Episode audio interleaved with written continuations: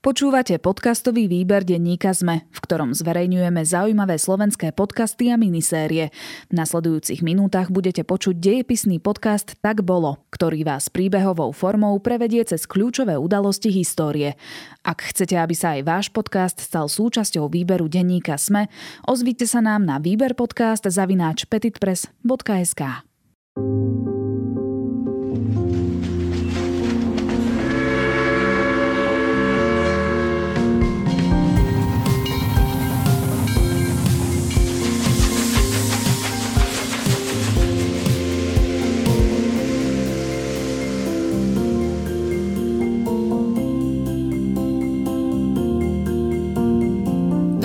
Vítajte, ahojte všetci posluchači a posluchačky. Sme opäť v dejepisnom podcaste Tak bolo, kde približujeme jednotlivé kapitoly z dejín stredoškolákom a stredoškoláčkam cez zaujímavé fiktívne príbehy bežných ľudí, ktorí v tom čase žili. Dnes sa pozrieme na prírezovú tému opäť. Budeme sa rozprávať o histórii železníc a vlakov. Áno, tak úzko súvisí s priemyselnou revolúciou, súvisí samozrejme s dejinami dopravy, takže ja si myslím, že vláčiky to je um, životná etapa každého dieťaťa v jednom momente momente, mm. že má rád nejaké lokomotívy alebo proste podľa mňa deti rádi cestujú vlakom. A všeobecne podľa mňa dodnes ľudia cestujú vlakom, takže obľúbená téma. Nebudeme sa rozprávať celkovo o dejinách železníc, ale skôr o takých luxusných vlakoch, rýchlikoch, samozrejme o nejakých počiatkoch. Takže asi by som Takých to tak... najzaujímavejších trasách a najzaujímavejších vlakoch, o ktorých snáď veľa ľudí už počulo. Áno, a samozrejme pozrieme sa aj na Slovensko. Tak. Áno. A je to taká pekná letná téma, lebo tak veľa ľudí teraz cestuje, lebo sa dá. Počas, je to veľa medzipandemické obdobie ešte, kým to všetko zase zavrú. Áno, áno, áno, tie vláčiky, to áno, áno, patrí to k tej cestovateľskej téme určite. A ešte je to pekná téma aj skrz to, že sa teraz hovorí o udržateľnom cestovaní veľa a práve vlaky sú jeden z tých dopravných prostriedkov, ktoré e, smerujú k udržateľnosti, napriek tomu, že to tak úplne na začiatku nebolo. Rozhodne nie. Premostila som. Dobre. Môžeme, môžeme kľudne začať. Ja som už tak trošku povedal, že teda vynález železnice alebo párne lokomotívy, ak tak môžem povedať, e, súvisí s priemyselnou revolúciou, ale železnica alebo teda kolajnice a nejaké vozíky a, a vlak, keď by sme to tak mohli povedať, e, samozrejme sa používal už storočia predtým, najmä v bánictve, to sú jasné. jasné. Storočia predtým, čiže najprv si povedzme priemyselná revolúcia je 19. storočie, približne v ktorej časti? Takto, priemyselná revolúcia začína ešte povedzme v 70., 60., 70. rokov 18. storočia v Anglicku. Hej. Tu sú aj nejaké také úplne prapočiatky tej páry. Pán e, Watt, alebo teda Watt, e, vynajde párny stroj. Najskôr sa tá priemyselná revolúcia bude, bude objavovať v textilnom priemysle a neskôr teda preskočí aj do dopravy. A postupne sa nám teda začínajú už teda v 19. storočí objavovať prvé párne lokomotívy, ktoré chodili po kolajniciach. Neboli veľmi spolahlivé, kľudne môžeme spomenúť tzv. bavkajúceho Billyho. To bola taká lokomotíva z roku 1813, e, ktorú skonštruoval William Hadley a ona bola veľmi hlučná a e, naozaj aj veľmi, teda neekologická z dnešného hľadiska. E, naozaj... To si hovoril, že všetci ľudia, čo bývali vtedy pri železnici, keď vešali von nejaké prádlo alebo postelnú bielizeň, tak to bolo úplne čierne a nedalo sa to už vyprať. A to ešte do hlbokých 50 60 rokov 20. storočia to bol veľký problém a toto musel byť naozaj vážny extrém, tento, tento, tento bavkajúci byli. Ako ich to napadlo? Poďme sa voziť teraz na tomto párnom stroji. Tak potrebovali samozrejme prepravovať, um, najmä teda to uhlie. Hej. A obrovská výhoda Anglicka bola tá, že tam bolo dosť veľa čierneho uhlia. Pretože oni to klasické drevo uh, vyrúbali už dávno, alebo teda stromy svoje vyrúbali už dávno. To, to neznamená, že stromy v Anglicku nie sú, ale to ano. pôvodné drevo tam už v podstate nie je. A oni vlastne samozrejme potrebovali doniesť uh, nejakým tým textilným um, fabrikám. fabrikám.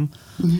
A... Ale nebola všade tá para rozšírená. Mm ja naražam na to, že vlastne ešte predtým predchodca nejakej takéto železnice bola Konská železnica. Konská železnica dlho konkurovala párnej železnici, a dokonca ešte v 30. rokoch, alebo teda povedzme 20. koncom 20. rokov 19. storočia sa odohrávajú súťaže medzi Konskou železnicou a párnou železnicou, ktoré t- väčšinou tu tie kone vyhrávali, mm-hmm. čo je teraz smiešné na dnešné pomery. Áno, e, kôň bol celkovo alternatíva ku nejakému pohonu, ale samozrejme koň potreboval niečo jesť, koň, koň potreboval piť a samozrejme teda koň bol vyčerpaný, zatiaľ čo ten stroj, pokým mal dostatok paliva, tak išiel kontinuálne. Tak poďme možno na tie preteky, teda to už bolo, ako si spomenul, koncom 20. rokov 19. storočia. Nakoľko už bol ten stroj vyvinutý? Práve inak pri pretekoch v Rainhill, alebo bola to súťaž o to, že kto zostrojí vlastne funkčný vlak, ktorý spojí dve anglické mesta práve táto súťaž veľmi vstúpila do dejín e, železnice, e, pretože e, ju vyhral pán Stevenson, otec so synom a... To znamená, že stroj vyhral nad koňom, keď pán Stevenson vyhral. Mm, tá, áno, tuto, v tomto prípade teda nepretekali kone, pretekali, alebo teda pretekali aj kone, ale pretekali hlavne, hlavne stroje, mm-hmm. ale jednoducho bola tu skonštruovaná taká pomerne známa podľa mňa lokomotíva, ktorá sa Rocket a ona bola pomerne spolahlivá, naozaj znamenala mm, úspech, pretože dosiahla síce 16 km za hodinu, ale kontinuálne. A tento úspech znamená vlastne prelom, pretože to bolo v roku 1829 a následne teda sa tá lokomotíva rozšíri, alebo tento typ lokomotívy povedzme, vôbec para na železniciach sa rozšíri už nielen v Anglicku, ale tak samozrejme už aj, už aj do celého sveta, do Spojených štátov amerických alebo v rovnakom čase do západnej Európy. Uh-huh. Tá prvá trasa teda bola z Londýna do Edinburgu, čo je nejakých 600 kilometrov. To bola jedna samozrejme dvo, kľúčová trasa, urobiť e, prepojenie Edimburgu a Londýna, ale nebola, nešlo samozrejme o prvú trasu, skôr e, tie prvé trasy boli také uh, dedinskejšie na dnešné pomery, alebo mm-hmm. skôr také lokálnejšie trate. A ono bolo kľúčové najmä v tom, v tom strednom Anglicku spájať obce, v tom čase to boli malé obce, dnes sú to veľké mesta, najmä Manchester, Liverpool, spojiť Edinburgh a Londýn určite v tom čase bol len sen. Povedzme, mm-hmm. celé 19. storočie sa bude z krajiny merať v kilometroch železníc. Jasné. Tu tak premostujeme teda na ten vplyv železnice na vývoj krajiny. A celkom pekný príklad je podľa mňa Spojené štáty americké. Aký dôsledok mala výstavba železnice? Tak e, Spojené štáty americké sú naozaj perfektným príkladom, pretože mm, železnica tam dorazila už samozrejme začiatkom 19. storočia, alebo teda v tých 30. rokov úplne naplno. Usídlila sa hlavne na tom e, východnom pobreží. Ale to, čo sa ty pýtaš, to transatlantické prepojenie, čiže medzi východom a západom, to prišlo v 60. rokoch a bude to vlastne kľúčová záležitosť, pretože železnica vlastne spojí Spojené štáty americké západ s východom a tam, kde železnica bude, tak tam bude civilizácia. To znamená, že zatiaľ čo v Európe budú železnice vznikať medzi existujúcimi mestami, a v Amerike budú vznikať mesta na železnici. Je to trošku odlišné a zároveň vlastne podobné, alebo ja som kľudne môžem povedať, že až rovnaké, ako to bude v Rusku o pár desať ročí neskôr. Takisto proste máme, máme viaceré, viaceré mesta v, v okolí Bajkalu e, z oboch stran, tie, ako by som povedal, východosibírske mesta, to všetko vzniklo na železnici a nebyť tej železnici, tak to, tak to tam nie je. Mm-hmm. Keď sa rozprávame ešte celkovo o tom vplyve železnice, tak eh, môžeme kľudne povedať, že svet sa zmenšil. No. Paradoxne, keď sme mali naposledy zamorské objavy, tak sme konštatovali, že svet sa zväčšil niekoľko násobne, tak teraz sa svet zmenšil. Veľmi, veľmi pekne, vidíš, tento premostenie ma nenapadlo. Uh, áno, svet sa zmenšil v takom zmysle, že ste dokázali urobiť nejaký výlet, vymýšľam si Londýn, Manchester za deň a, a vlastne dokázali ste proste prekročiť desiatky, stovky kilometrov za, za deň a, a vrátiť sa späť a ísť za, za nejakým obchodným rokovaním alebo ísť len tak na výlet. Samozrejme v 19. storočí ten výlet by sa týkal naozaj len malej, malej úzkej skupiny ľudí. Mm-hmm. Bolo to drahé? Presne v tých začiatkoch cestovať vlakom? Prvé cestovanie určite, uh, povedzme v tých 30 rokoch bojujú nákladná doprava a osobná doprava a no sa tak postupne vyvinie, že e, v tej uh, nákladnej doprave budú fungovať skôr také výkonnejšie párne rušne, aj keď teda nie som odborník do, do, do týchto technologických vecí, ale možno... Nie si rušňolog. Nie som, nie som rušňolog, ale um, je to logické, hej, že, že vlastne pri tých um, nákladných vlákoch potrebovali výkonnejšie ručne, rušne, zatiaľ čo pri tých osobných vlákoch potrebovali rýchlejšie. A tu sa v podstate dostávame aj ku, k takému fenoménu, čo by sme nazvali rýchlik, mm-hmm. alebo teda express v angličtine. Pekne si premostil, ale chcel som sa ešte spýtať Kľudne. na poštu. na poštu a šírenie informácií. Lebo podľa mňa to sú celkom dôležité dôsledky toho, čo železnica znamenala pre rozvoj krajiny.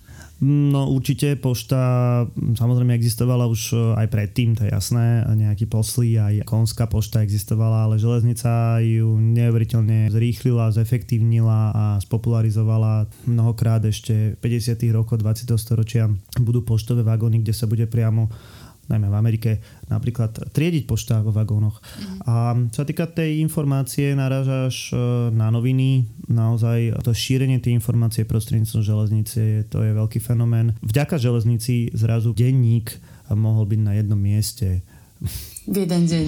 Na mnohých miestach v jeden deň. Jasno. Áno, lebo telefóny, nič takéto neexistovalo, čiže jediné bola podanie písomnou alebo ústnou informáciou a keď niekto cestoval cez celú Ameriku, ja neviem koľko dní to muselo byť na koni a zrazu to dokázal urobiť vlak, tak to bolo neuveriteľné zrýchlenie šírenia tých informácií. Áno, samozrejme ide aj o šírenie nielen ako novinových správ, ale celkovo aj úradných správ. Aj v rámci riadenia krajiny tá železnica hrala veľmi dôležitú rolu. Poďme teraz na konkrétne vlakové spojenia alebo nejaké známe trasy. Ty si už nadhodil, že prvý rýchlik, tak začneme rovno tam. Začneme v Anglicku, lebo môžeme to považovať za kolisku železníc. Bavili sme sa o tom, že sú nejaké nákladné vlaky, že sú nejaké osobné vlaky a naozaj povedzme v 40 50 rokoch už je to vážne diferencované a tých 60 rokov 19. storočia už je dokonca aj povedané, že existuje nejaký expres, že existuje nejaký rýchlik, e, to znamená vlak, ktorý dosahuje viac ako 64 km za hodinu v tom čase. Hm, to celkom zrýchlili zo 16 km za hodinu na 60 v priebehu čo 20 rokov? Hej, hej, naozaj tam ten progres bol obrovský a snažili sa na tom pracovať. No, kľudne môžem povedať, že jeden z prvých rýchlikov naozaj e, fungoval medzi Edinburghom a Londýnom ako dvomi hlavnými mestami Británie a postupne dostane názov Flying Scotsman, lietajúci škót. Môžem sa predstavovať ako v Harry Potterovi? Ten vláčik? Čo ide do Rockfortu? Mm, od istého času určite, uh, povedzme od 20 rokov na milión percent. On začal fungovať v nejakom roku 1862 s tým, že na začiatku uh, išiel asi 10,5 hodiny. To znamená z Londýna do Edinburgu, čo je zhruba 630 km po istej trase cez, cez Nottingham a, a York. Išiel 10,5 hodiny, kde mal teda polhodinovú prestávku na, na obed práve v Yorku. A veľkou úlohou bolo znižovať ten čas. Mm-hmm. Hej? a v 20. rokoch sú už teda výrazne nižšie. V 20. rokoch 20. storočia. 20. rokoch 20. storočia už sú, neviem, na 8-7 hodinách. Je to samozrejme konštrukciou dobrých lokomotív, ale aj takým vecí, napríklad, že menili rušné vodiča či toho kuriča počas mm. jazdy, pretože paradoxne zrazu človek bol ten, ktorý sa po ceste unavil a bolo treba vymeniť. Mm-hmm. A zrušila sa prestávka na obed a koľko trvá trasa toho Londýn, Edinburgh dnes, tak sú to 4 hodiny do konca 20. rokov zrazu máme, tých 20. rokov 20. storočia, zrazu máme na palube aj holiča, respektíve holictvo a ten vlak ide tak rýchlo teda, že ho môžete využiť na... Čo mi príde také... dosť nebezpečné, si prikladať britvu e, na krk v idúcom vlaku, ale v poriadku. Ako teda vyzeral tento Flying Scotsman a myslím nielen lokomotívu, ale aj celý vlak? Čo sme tam mali, už si naznačil, že bolo tam nejaké jedlo, bolo tam nejaké holičstvo, tak poďme si na takú prechádzku. Dobre, nebol to klasický luxusný vlak, boli tam v podstate podstate od začiatku tri triedy. V prvej triede bolo samozrejme samostatné kúpe.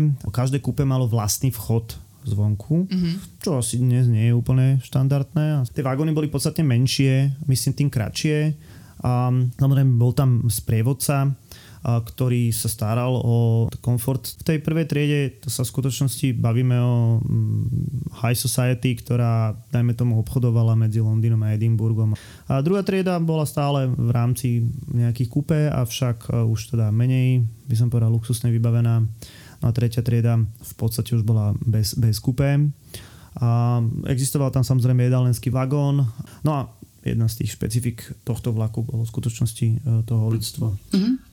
Boli tam nejaké sedačky oproti sebe, ako teraz to býva v kúpe, hore nejaký úložný priestor, že toto bolo zachované? Áno, presne oproti sebe sa sedelo. Tie prvé vagóny, najmä tomu, dávali batožinu úplne hore na strechu. Neskôr sa samozrejme dávali po ten podstrešný priestor. Naozaj bavíme sa o 19. storočí. To cestovanie mm, v tom 20. storočí sa v podstate len dokonalovalo. Aby som bol trošku presnejší, tak v 50. rokoch vlastne tie párne rušne a párne vlaky začínajú pomaličky nahradzať dízlové rušne a neskôr teda elektrické také tie moderné súpravy. Dobre, ideme na americké železnice. Tam sme si hovorili o tom, že to malo naozaj veľký vplyv na rozvoj miest. Zaujíma ma, ako teda vyzerali tie americké železnice, pretože, no teda neviem ako ty, ja som videla Vinetua, ktorý sa rozhodne netočil v Spojených štátoch, ale v každom prípade áno, železnica, železnica tam bola dôležitá a tam sa diali všetky tie prepadávačky. Najprv to boli nejakí gangsteri, indiani potom utočili, tak trošku ma zasať do tohto deja. Vieme, to je veľmi dobrý príklad na také predstavenie si toho, ako sa tá železnica stávala, ale aby sme to zasadili do nejakého časového rámca, e, sú to 60. roky 19. storočia, to budovanie mm. teda tej, tej transkontinentálnej alebo transamerickej, transpacifickej železnice. E, čiže je to obdobie po americkej občianskej vojne. Dobudovaná bude táto železnica v roku 1869. Naozaj treba brať to, že hustá železničná sieť existovala povedzme v Novom Anglicku alebo teda na tom východnom pobreží Ameriky. Môžeme kľudne povedať až po Chicago ale um, nebolo to nejakým spôsobom prepojené s Kaliforniou, so San Franciskom, ako v tom čase možno najdôležitejším bodom. Takže bolo treba spojiť východ so západom. Boli vytvorené dve spoločnosti vlastnené štátom a tieto, tieto vlastne budovali tú železnicu jedna zo západ na východ a, a podobne. Uh-huh. A k tomu spojeniu teda dochádza v roku 1869. Jedna dôležitá vec, ktorú asi Karl May neupozornil, neviem prečo, dosť intenzívne to stávali e, čínsky robotníci, uh-huh. alebo teda azijskí robotníci. Naozaj e, to je fenomén, ktorý e, bude rovnaký aj v Rusku, teda pri budovaní transsibírskej magistrály že veľká skupina robotníkov budú robotníci z Ázie. No a teda dochádzalo tam k stretom s tým pôvodným obyvateľstvom, hej? Áno, dochádzalo, dochádzalo samozrejme indiáni to brali, alebo indiáni, rôzne, rôzne kmene to brali ako zasahovanie na svoje teritoria. Samozrejme uvedomovali si, že ten vlak šíri americkú kultúru, alebo respektíve, že potláča tú indianskú kultúru, takže jednoznačne máme príklady útok, útokov na, na železnicu. A samozrejme, že máme príklady aj e, útokov, a to už bude samozrejme v čase, kedy železnica bude fungovať. A, banditov, áno, prériových banditov. Nazvime to prériových banditov, ktorí budú prepadávať samozrejme tie vlaky z, z istných dôvodov. 3. august 1878, článok v novinách The Idaho World. Minulý týždeň došlo nedaleko mesta Twin Falls v Idaho k ozbrojenej vlakovej lúpeži. Na vlakovú súpravu spoločnosti Union Pacific zautočila skupina ozbrojených mužov na koňoch.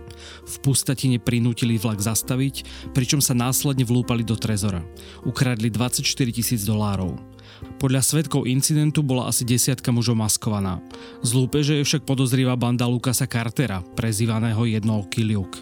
Ďalší známi členové bandy, na ktorých je vypísaná odmena, sú John Norton, prezývaný Sixt, a tiež Ben Carter, prezývaný Vysoký strelec.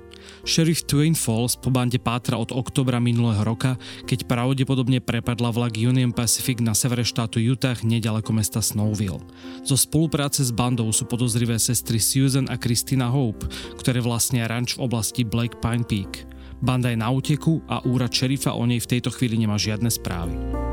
Situácia v Rusku, ako si spomínal, bola takmer identická, teda neprebádané nekonečné územie prepájali vlaky, ale predsa len tam bol minimálne rozdiel v tom, že tam boli treskúce zimy na Sibíri. Ja som teda počula niekde takú informáciu, že pri stavbe transsibírskej magistrály, ktorá vedie z Vladivostoku do Moskvy až potom do San Peterburgu, zahynulo naozaj veľa politických väzňov. Je to pravda? A ja som to tiež počul, ale nikdy som sa k tejto informácii reálne nedostal. E, to, že väzni stavali tú železnicu, určite stavali, ale bola ich naozaj minorita, naozaj máličko a boli riadne podľa všetkého platení. Asi by sa mali povedať na začiatku vlastne, že e, čo tá transsibírska magistrála je. Je to teda železnica spájajúca vtedajšie hlavné mesto Sankt Peterburg, Moskvu a samozrejme celé, celé obrovské Rúsko až po Vladivostok a vedie po čínskej hranici. Aj vzhľadom na to, že kadiaľ vedie tak e, veľkú skupinu tých robotníkov, robotníci z Ázie. Uh-huh. A bude vybudovaná v 90. rokoch 19. E, storočia. Najdôležitejší problém bol e, taký obchvat jazera Bajkal. Tá železnica bude dokončená definitívne až v roku 1905. Tak ako sme predtým povedali, viaceré mesta vznikli. Popri železnici na, do, dobrým príkladom je Novosibírsk. Uh-huh. A... je celkom zaujímavé, že oni tú železnicu vedia potiahnuť aj po zamrznutom Bajkale. No, to, je, to je taký špecifický to je taký príklad. fun fact. Áno. No a teda jazdí do dnes, trvá to 7 dní, myslím, že celá trasa z Vladivostoku do Moskvy teda. To je, Ale to je dnešná dĺžka. To... Predpokladám, že vtedy to trvalo o dosť dlhšie. Áno, dnes sa ten vlak volá Rosia 2 a je to teda naozaj legendárna trať pre všetkých Rusov. Je to vec, ktorá by som povedal je otázka také národnej cti. Povedala si 6 7 dní, no začínalo to pri 16 dňoch, tak mm. sa to veľmi, veľmi skrátilo. Dobre, poďme na ďalší známy vlak. Dostaneme sa k tomu najznámejšiemu Orient Expressu, spoiler, ale ešte chcem porozprávať o modrom vlaku. Modrý vlak je uh, juhoafrický vlak, patrí medzi najluxusnejšie vlaky v súčasnosti, aj keď uh, vôbec nie je, nejaký, nie je to nejaký mladík. On funguje už od 20. Uh, rokov 20. storočia. Keď sa chcete na ňom povoziť, tak zaplatíte tisíce eur vlastne spája Pretoriu a Kapské mesto rôzne, ne, nemyslím to teda, že najrychlejšou trasou mm-hmm. a je to vlastne luxusný hotel na, na kolesách. Jasné. A to nie je jediný taký známy africký vlak. Ja viem, že tam bol ten veľký projekt spojiť Kahiru s Kapským mestom, a. že taký ten transafrický, to sa podarilo? Alebo Poda- podarilo, aj keď nie v takom, v takom mysle, ako to Briti eh, pôvodne zamýšľali. Opäť môžeme dať odkaz na náš diel o kolonizátoroch v Afrike. Áno, eh, keď si rozprával o týchto vlakoch, ktoré chodia na dlhú trasu a popri tom sú relatívne luxusné a chodia dodnes, tak môžeme povedať Han. Uh-huh. A dobre som to povedal? Han, teda nespomenuli sme aj to v Austrálii teda. A ako som ti spomínala, tak je to kvôli tomu, že tam vtedy priviezli ľudí z Afganistanu, a aby pomohli vybudovať infraštruktúru v tom Red Center, na tej púšti proste, kde nič nebolo, bolo tam strašne teplo. Takže preto. Áno, aby, aby sme to trošku dali tiež do takého, do takého časového rámca, tak bavíme sa o druhej polovici 19. storočia a začiatku 20. storočia, keď, keď, keďže Austrália celkom prirodzene bola britská kolónia a Afganistan bol taká polo britská kolónia. Je to vlak, ktorý prekonáva skoro 3000 km a vlastne spája Darwin a Adelaide, Austráliu zo severu na juh, mm-hmm. nie zo západu na východ, ako by sa mohlo zdať.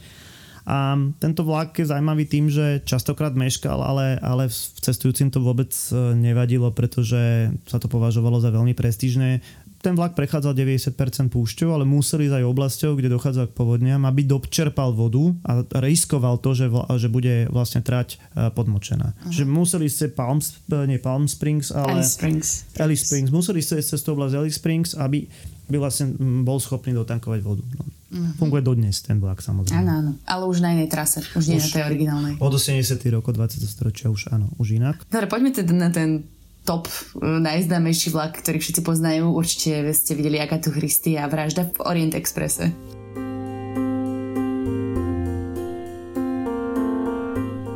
Piatý maj 1925. Denník Josephine Ballard, manželky francúzského dôstojníka. Z Paríža sme vyrazili neskoro večer. Od obeda som nič nejedla, lebo som bola jednak nervózna z cesty, mala som toho ešte veľa zariadiť, ale tiež som mala správy o kvalite jedla v Simplon Orient Expresse. Keď ma Lokaj ubytoval v mojom kupé a vyrazili sme, osviežila som sa šálkou kávy a začala som sa pripravovať na večeru. Ešte predtým som však napísala list môjmu milovanému Edmunovi. Už len dva dní a uvidím svojho manžela. Pocestujem vlakom až do Istanbulu a potom loďou do Bejrútu. Neviem sa dočkať všetkých tých exotických dobrodružstiev, ktoré ma čakajú. Som na Edmuna veľmi hrdá, že slúži v Libanone v jednotke francúzského vojska. Je tam už niekoľko mesiacov a teraz sa konečne naskytol čas ísť ho navštíviť. List, ktorý som mu napísala, pošlom zajtra z Terstu. Počula som, že je nádherný Romantická električka stúpa do strmého kopca a do rušného prístavu lode privážajú tony kávy. Teraz je však už naozaj čas ísť na večeru.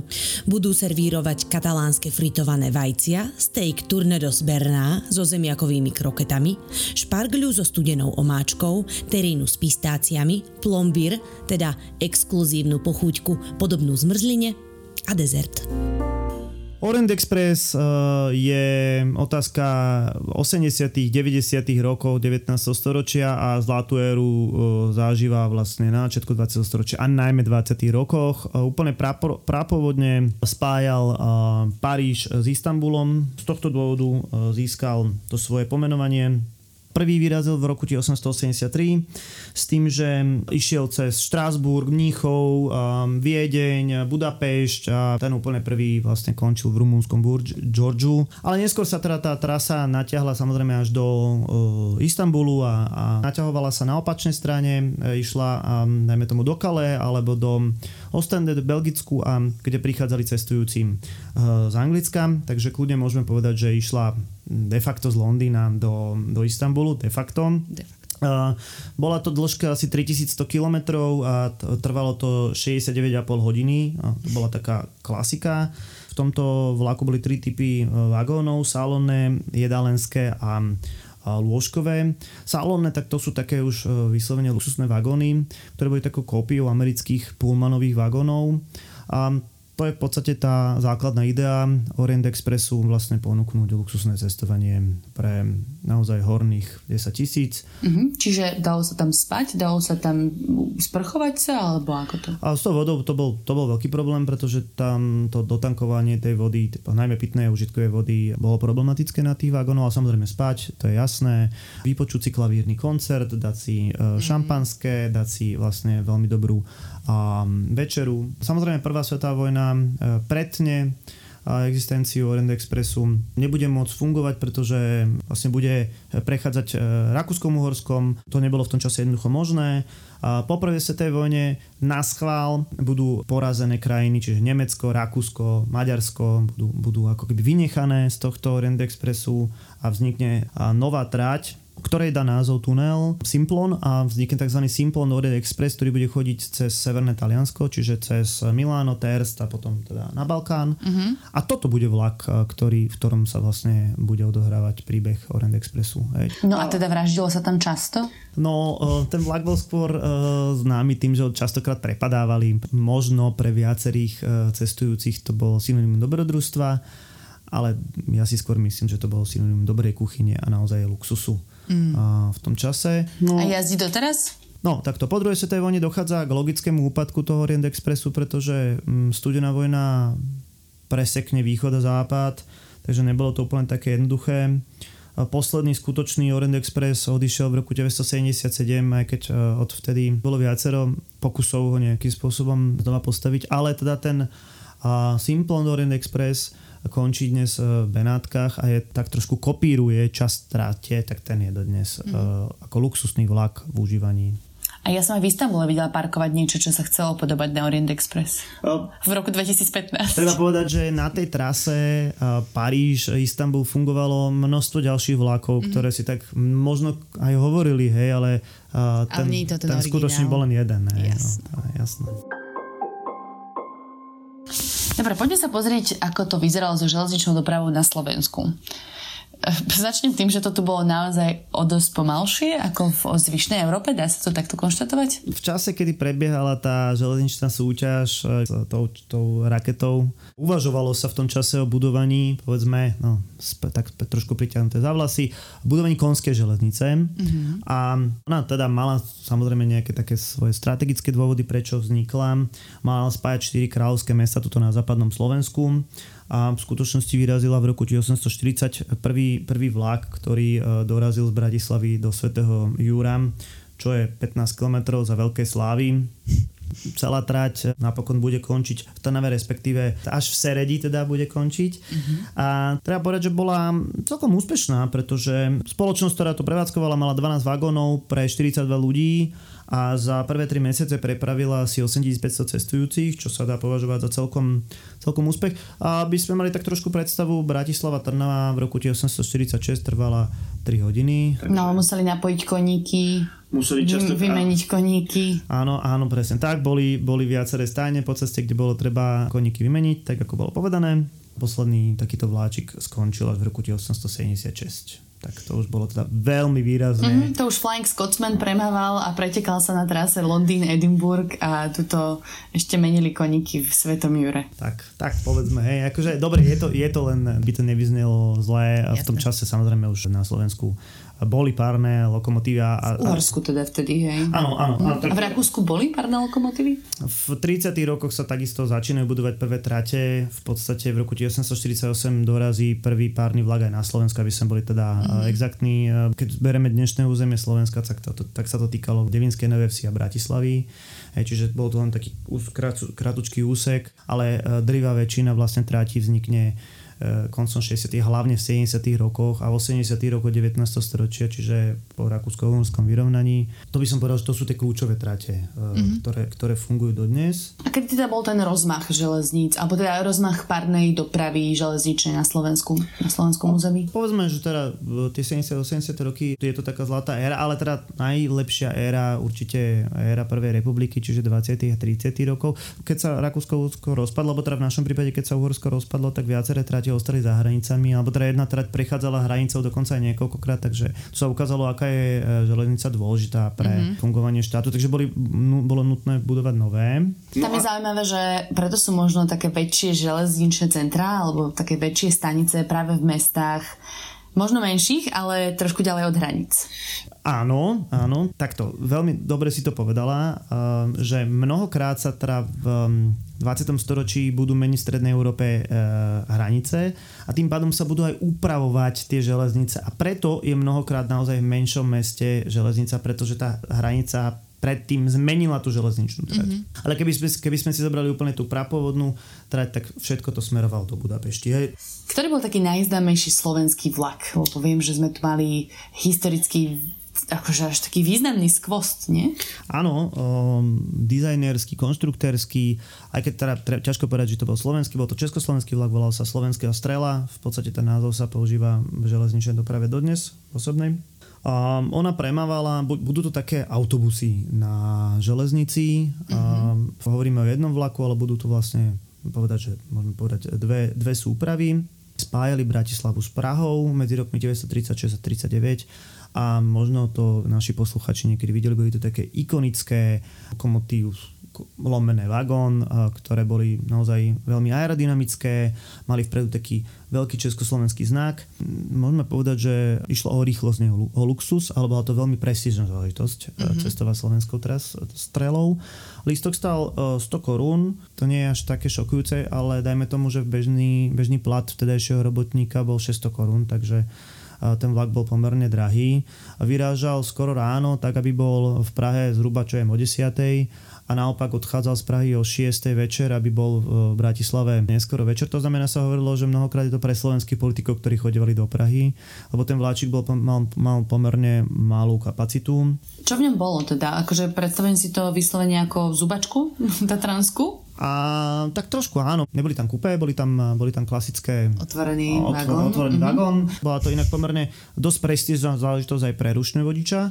Išlo to naozaj dosť rýchlo a treba povedať, že to bolo aj veľmi spolahlivé. Bol tam vecko, takéto veci? Áno, samozrejme. Tam bol, áno, hej? Ale jedalenský voz nie. Bol tam bufet. Bol tam bufet, to znamená, že dalo sa tam občerstviť. Jazdilo to v každý pracovný deň, čo znamenalo v Prvej republike pondelok a sobota a tých 497 km urobilo za 4 hodiny 52 minút s tým, že podarilo sa to neskôr na konci toho funkčného obdobia skrátiť na 4,20. To znamená, že to je naozaj uh, veľmi dobrý čas. Mm, veľmi, aj by som povedala, taký podobný ako dnes. Hej? Trošku menej to do Prahy, myslím, že vlákom. Niekde som sa dostal k takému porovnaniu s leteckou dopravou v tom čase, že lietadlu Bratislava Praha trvalo 100 minút preletieť, mm-hmm. s tým, že lístok alebo letenka Bratislava Praha stála 170 korún, čo je fun fact je, že teda súčasťou toho bola životná poistka na asi 200 tisíc e, korún.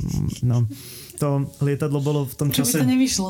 No, tie letiská boli v tom čase dosť z, zle umiestnené, alebo teda ďaleko od miesta. To znamená, že reálne e, ten čas e, slovenskej strely a železnice, ale lietadla bol porovnateľný. No ale životnú poistku podľa mňa si možno občas potreboval aj na tú slovenskú strelu, nie? No áno, tak e, tým, že ten vlak premával pomerne krátko, tak máme dosť podrobne zaznamenané nehody. 10. október 1936. Denník Karla Jánskeho, rušňovodiča slovenskej strely. Bol to hnusný deň už od rána. Naši včera prehrali, malému Vaškovi sa v škole nedarí, ani nie tak preto, že by vymýšľal lumpáriny, ale chudáčik trochu pomalší je ako ostatné deti a nech sa snaží ako chce, márna snaha. Aspoň, že konečne prestalo pršať.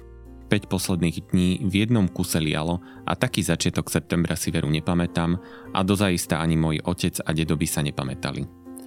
Rána cesta bola v poriadku, ale na spiatočnej, podvečernej, z Prahy do Bratislavy som zrazil svinu boha jeho.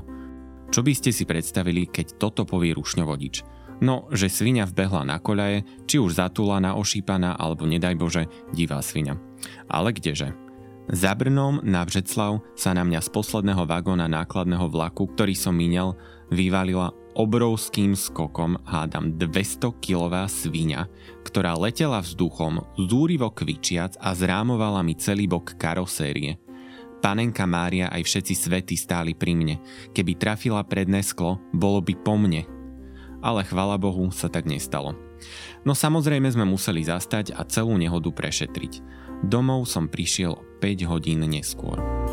Problém samozrejme, keď e, bolo, došlo k rozbitiu Československa, tak slovenská strela prestala fungovať. Zajímavá informácia, po druhej svetovej vojne sa obe tie súpravy využívali rôzne. Jedna z vecí e, vozila novinárov a viacerých československých predstaviteľov na norimberský proces s vojnovými zločincami a prednedávnom bol zrekonštruovaný, takže super, že sa, to, že sa podarilo ako stroj zachrániť. Ale asi sa nevráti na slovenské železnice. Možno. Možno, pri nejakých špeciálnych príležitostiach. Tak, tak, tak, tak, to som chcel povedať. Tieto vlaky teda, napríklad keď, keď, keď si spomenul, že vozili novinárov na norimberský proces, tak vôbec počas vojny uh, mali vlaky taký veľmi špecifický význam a objavili sa v rôznych historických konotáciách, ktoré sú podľa mňa celkom významné. Uh, ja by som vás spomenula napríklad vlak v Kompienskom lese. Uh, vagón. Vagón je vlak. Inak uh, vlastne vlak, vagón v Kompienskom lese patril spoločnosti, ktorá prevádzkovala Orient Express. Bol to vagón, ktorý bolo podpísané prímerie po prvej svetovej vojne a asi je známe, že keď Hitler vlastne porazil Francúzov v roku 1940, tak si dal tú námahu, vytiahol ten vagón z múzea, postavil ho na pôvodné miesto a nechal dosť potupne Francúzov podpísať kapituláciu na rovnakom mieste, ako to Nemci urobili v roku 1918. Železnice sa spájajú počas druhej svetovej vojny aj teda s nešťastnými židovskými transportami a to nebudeme nejako rozoberať, to na to určite vyčleníme ďalší podcast, ale naozaj ľudia boli tlačení v obrovských počtoch do dobyčiakov a posielaní do koncentračných táborov a teda presne keď si pozrite fotky o Svenčimu, tak je tam tie železnice, ako sa zbiehajú. Juraj, na konci nás teda ešte čakajú ako vždy odkazy, kde by si naši poslucháči a posluchačky mohli pozrieť alebo dozvedieť sa viacej o histórii a takom vývine železníc. Tak z tohto hľadiska naozaj je tu obrovská, obrovská škála možností a D1 dá sa povoziť po akýmkoľvek vláčikom na Slovensku je, je taká ikonická trať Margecany Červená skala. Je to skvelý zážitok eh, previesť sa tým vlakom a samozrejme sú tieto úvraťové, respektíve tieto úzkorozchodné železničky, železničky, či už teda na Orave alebo teda tá Černobalokská tá je skvelá. Bývajú časté také železničné slávnosti v rušňových depách, tuto v, na, napríklad v Bratislave, kde sú vyťahnuté tie staré párne lokomotívy a staré vagóny a, a dá, sa, dá sa s tým priamo zoznamiť. Mož takisto super je dopravné múzeum v Bratislave, kde dá sa tie vagóny a tie vláčiky trošku omakať, pretože je súčasťou toho je teda železničný perón. To je hneď vedľa železničnej stanice v Bratislave. Vlastne áno, súčasťou toho je tá je jedna z tých pôvodných e, železničných staníc. A keď by sme mali teda nejaké také e, železničné filmy, no tak spomenula si, spomenula si Vinetuovky, tak tam naozaj v jednom z tých, e, najmä teda ten prvý diel, tých dielov je veľa, ťažko povedať, že ktorý je prvý. Ja mm. si teraz nepamätám vlastne, ako sa volá ten prvý. Vinetu jedna. OK, dajme tomu Vinetu 1, tak áno, tamto železnica je. A máme tu vlastne jeden z dvoch Oscarových filmov československých, ostro sledované vlaky, ktoré sa teda odohrávajú na železničnej stanici a, a je tam pekne vidieť, ako, ako, ako to fungovalo. Existuje naozaj krásna knížka o Orient Expresse, ktorá teda zachytáva, zachytáva celé dejiny Orient Expressu od e, jeho vzniku až, až po snahu o reinkarnáciu. Myslím, že to bolo niekedy v roku 2008, kedy sa proste snažili. Naozaj o vláčikoch sa dá nájsť. Mm. nájsť. A knižka sa volá Orient Express a autor je pán Pikon je z najlepších, čo som videl na túto tému. Veľa obrázkov a veľa takých, veľa príbehov. Naozaj. No alebo si potom ešte môžu pozrieť vraždu v Orient Expresse. Pre, pozrieť alebo prečítať samozrejme. Áno, alebo niekoľkokrát pozrieť v rôznych vydaniach. Alebo sú aj hry. Ja som dokonca hrala raz takú hru spoločenskú, že sme boli rôzne postavy z Orient Expressu a hľadal sa, kto je vrah. No okej, okay. asi, asi toho bude naozaj veľa. Nie? Dobre, ukončíme e, dnešnú jízdu. Ďakujem ti veľmi pekne, Juraj, že si e, dnes nám priblížil, ako vyzerali železnice vo svojich úplných začiatkoch a ako sa to postupne vyvíjalo. Dnes za mikrofónom opäť sedeli Juraj Jeleň a Kristina Paholi Kamarová. Tie príbehy, ktoré ste počuli, napísala Dominika Pišťanská, ktorá jeden z nich načítala. Za ďalšiu pomoc s načítavaním ďakujeme Lukášovi Ondarčaninovi a Petrovi Kováčovi. Ilustrácie pre nás opäť pripravil Lukáš Ondarčanin, hudbu Vlado Bizík a tento podcast vychádza aj s podporou nadácie Milana Šimečku. To je všetko, počujeme sa čoskoro.